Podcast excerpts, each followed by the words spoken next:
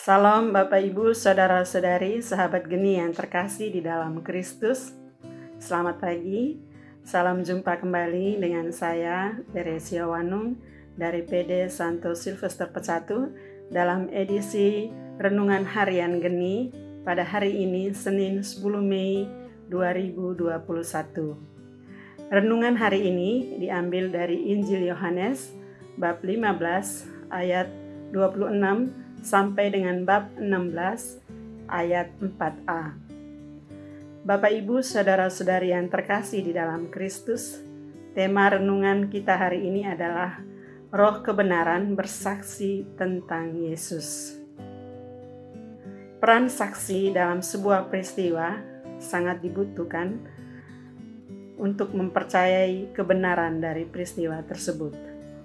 Dalam Injil hari ini, dikatakan Yesus berkata kepada murid-muridnya, "Jikalau penghibur yang akan kuutus dari Bapa datang, yaitu Roh kebenaran yang keluar dari Bapa, ia akan bersaksi tentang Aku. Tetapi kamu juga harus bersaksi, karena kamu dari semula bersama-sama dengan Aku." Setelah wafatnya, Yesus menghendaki para muridnya untuk menjadi saksi Kristus. Pengalaman hidup Yesus bersama para murid-muridnya hendaknya diwartakan kepada semua orang. Yesus tidak membiarkan mereka berjalan sendiri, tetapi Yesus menjanjikan Roh Penghibur yang menuntun mereka dalam seluruh kebenaran tentang Yesus. Pengalaman hidup para murid yang telah mereka terima, yang mereka alami bersama Yesus selama hidup mereka, harus diwartakan. Mereka diberikan menghibur yang menuntun membimbing mereka, yaitu Roh Kudus sendiri roh kebenaran yang memimpin mereka dalam seluruh kebenaran yang pernah mereka terima dari Yesus. Roh Kudus inilah yang akan meneguhkan mereka, memberikan kekuatan kepada mereka, mengajar mereka, memampukan mereka untuk menjadi saksi-saksi tentang kebaikan-kebaikan, tentang pengalaman iman mereka bersama Yesus. Sebagai pengikut Kristus, kita tentu juga diharapkan, diwajibkan untuk menjadi saksi-saksi Kristus.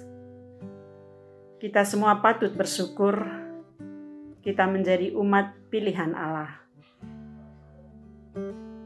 Kita semua sudah diberikan karunia Roh Kudus, yaitu Roh kebenaran yang membuat kita bertumbuh di dalam iman kepada Kristus.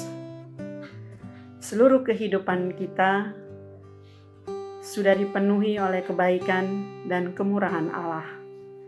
Sudah selayaknya kita juga harus mewartakan semua kebaikan Tuhan yang kita alami kepada sesama kita, yaitu tentu lewat seluruh pelayanan kita, baik dalam keluarga kecil kita, di dalam lingkungan KBG, di lingkungan gereja, di lingkungan tempat kerja, lingkungan tempat tinggal, maupun di mana saja kita berada. Tentu, dalam seluruh pelayanan kita, perjalanan kita dalam melayani atau mewartakan akan mengalami kendala, akan menemukan batu sandungan yang menghambat atau melumpuhkan semangat kita. Bahkan para murid dalam mewartakan kebenaran tentang Yesus sering kali banyak mengalami penolakan, bahkan mereka disiksa.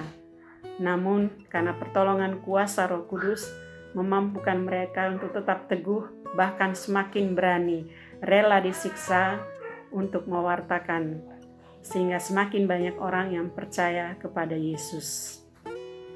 Maka, sebagai pengikut Kristus, mari kita bersama-sama mengandalkan Roh Kudus yang sudah ada dalam diri kita. Mari kita kobarkan api kuasa Roh Kudus di dalam diri kita agar semangat ketaatan, semangat kasih senantiasa menjadi landasan bagi kita untuk menjadi saksi-saksi kebenaran tentang Yesus, untuk menjadi saksi tentang kebaikan Tuhan Yesus, untuk menjadi saksi tentang pertolongan Tuhan yang kita alami dalam seluruh kehidupan kita. Dengan demikian, seluruh kesaksian hidup kita boleh memancar wajah Kristus yang ada dalam diri kita, sehingga kehadiran kita di mana pun kita berada boleh menjadi berkat bagi sesama, boleh membawa orang yang kita layani untuk semakin mengenal Yesus, sehingga semakin banyak orang untuk percaya kepadanya. Amin.